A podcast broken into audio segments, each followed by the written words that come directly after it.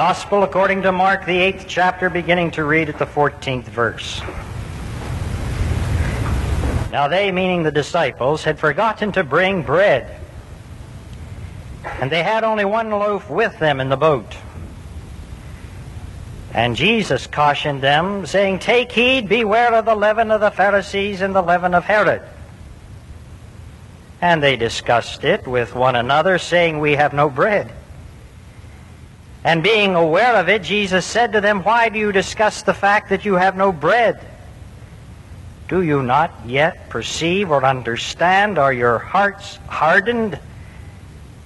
Having eyes, do you not see? And having ears, do you not hear? And do you not remember? When I broke the five loaves for the five thousand, how many baskets full of broken pieces did you take up? They said to him, Twelve. And the seven for the four thousand, how many baskets full of broken pieces did you take up? And they said to him, Seven. And Jesus said to them, Do you not yet understand? Amen.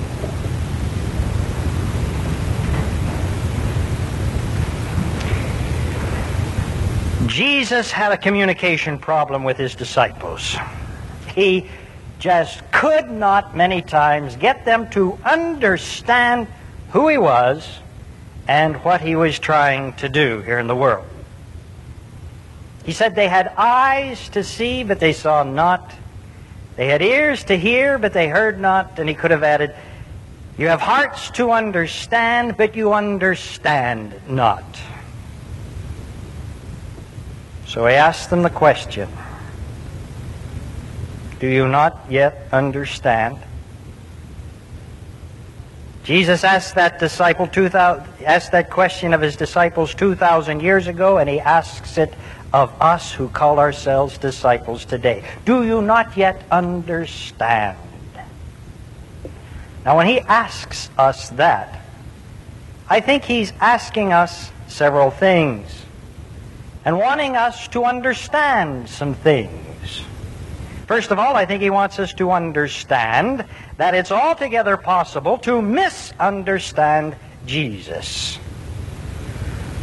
Just because we go to church or read our Bibles or listen to sermons or participate in church school classes, that does not necessarily make us immune to a misunderstanding of who Jesus is and what he says. Yes, it's very, very easy to, to misunderstand Jesus. He, throughout all of his ministry, found out that what he was saying, other people were not hearing. To the Pharisees, you know, they, they came thinking that he was superseding the law, and he said, No, I've just come to fulfill it. Throughout his entire earthly ministry of three years, he was the most misunderstood man. And what happened then still happens today. Those of us like Mr. Bruder and myself who feel that we have been called to be interpreters of His Word. One of the things that concerns us is that oftentimes we are misunderstood when we try to preach and teach. I know many ministers, but I honestly can say I don't think I really know anyone, man or woman, who in the pulpit tries deliberately to mislead, misguide, misdirect, or to present misunderstanding of who and what Jesus is and is trying to do. Yet it happens. Well, you should hear some of the things that you say I said from this pulpit. At least that's not what I thought I said, but that's what you heard. Now, you know the problem. So often, misunderstanding comes for different reasons. Sometimes I think it comes because there's a possibility of duplicity in what we are trying to say. Sometimes you can take things two or three different ways. Joe Brown illustrates this beautifully by an article which he wrote in Monday's Post Gazette under his byline entitled Our Town. Maybe you read it. I didn't. My mother called my attention to it, and some of you since then have clipped it and given to me the article. And here it is where Joe Brown, who, who writes regularly in that column, has borrowed from the Reverend H. Wayne, Wayne Fink from Kittanning, a collection of bullet announcements that can be taken in several different ways. Uh, you may want to look up the article. Don't have time to read all of it, but he says this appeared in a bulletin announcement. One preacher meant one thing, his congregation undoubtedly thought something else. It went like this This being Easter Sunday, we will ask Mrs. Swanson to come forward and lay an egg on the altar. you see, he meant one thing, the congregation meant something else. Here's another one. This afternoon there will be a meeting in the north and south ends of the church. The children will be baptized in both ends.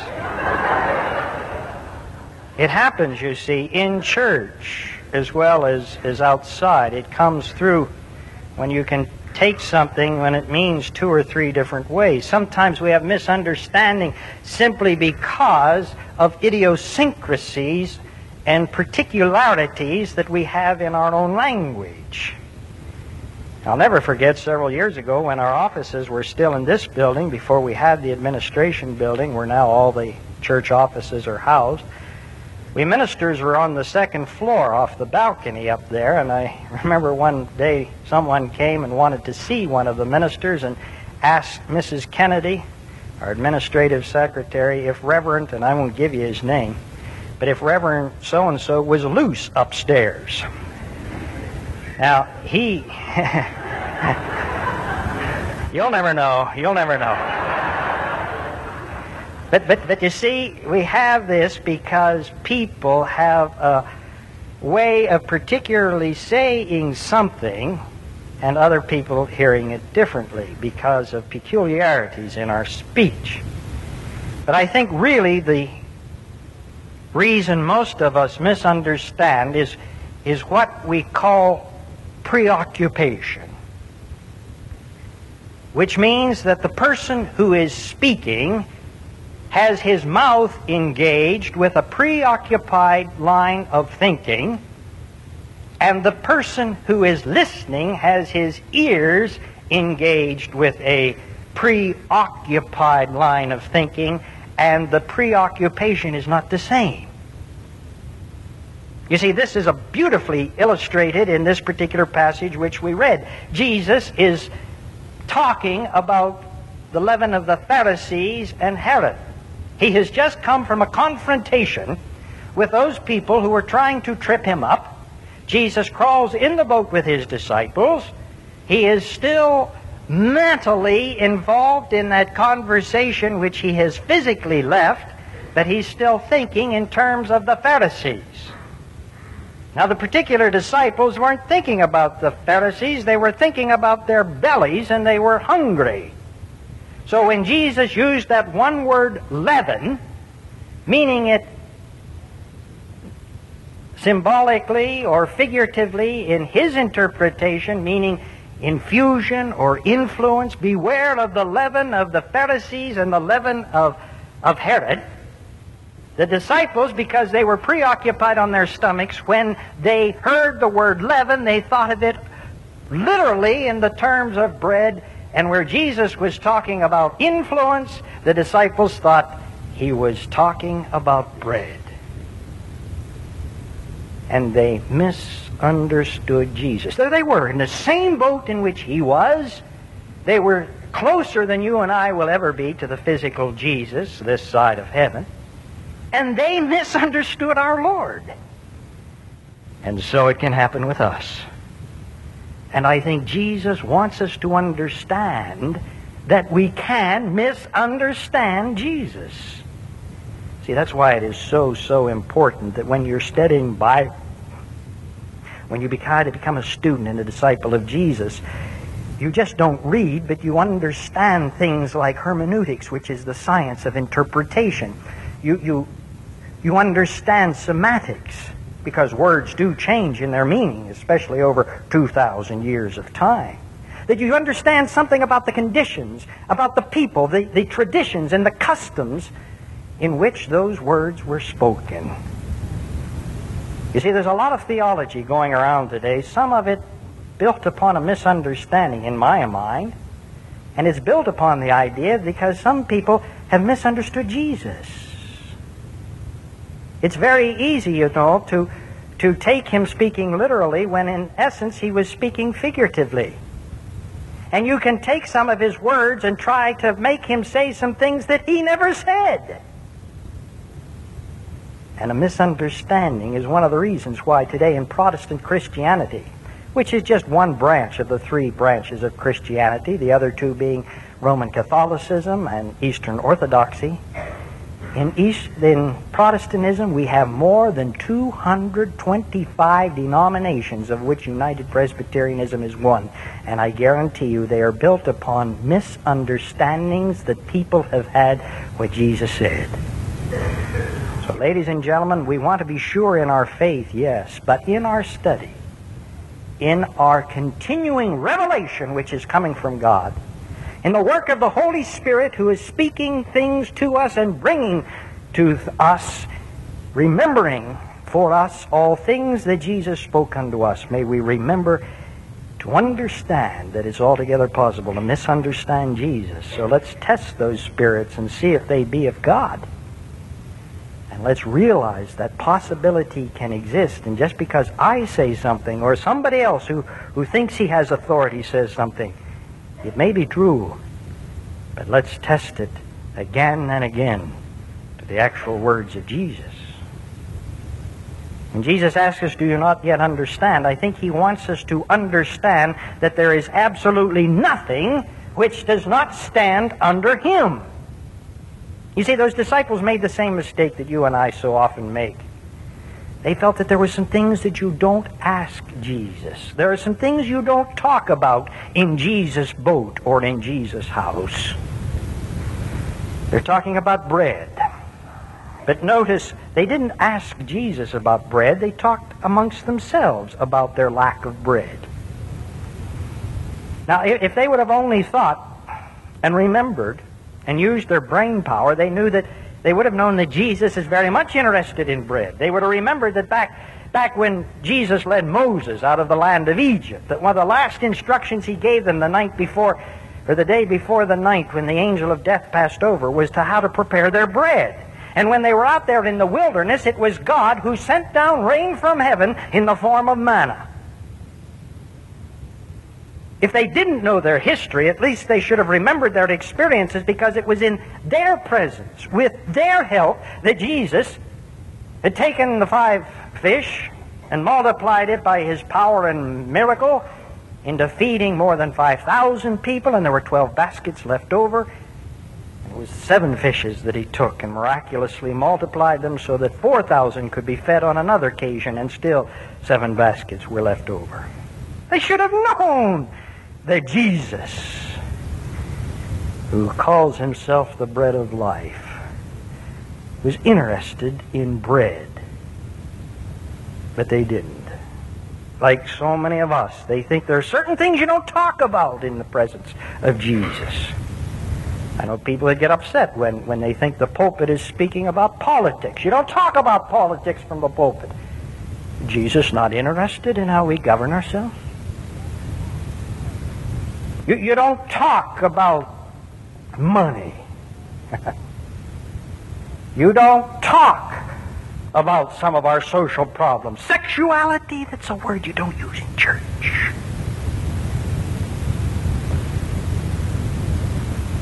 When are we ever going to learn that Jesus was present with his Father when he created things and when that part of the Trinity created all things, he created them good? There's absolutely nothing under the sun that Jesus is not interested in. He's interested in bread. He's interested in every subject that affects you and me. And how so often Jesus uses a particular subject that we think he's not interested in to actually introduce us to him. Yes, the disciples, we can't blame them or fault them at this time, but only if they would have known what was going to happen later on in, in Mark's gospel. Because you see, it is there that Jesus himself says that we should ask Jesus or ask God for bread when, when we are to pray. We're to pray for God to provide us for our daily bread. And notice the sequence, and I don't think it's by accident. We're to pray for bread before we're to ask for forgiveness or ask for power not to go into temptation. They didn't know it, but when Jesus wanted people to remember him after his death on the cross, how did he say we were to do it?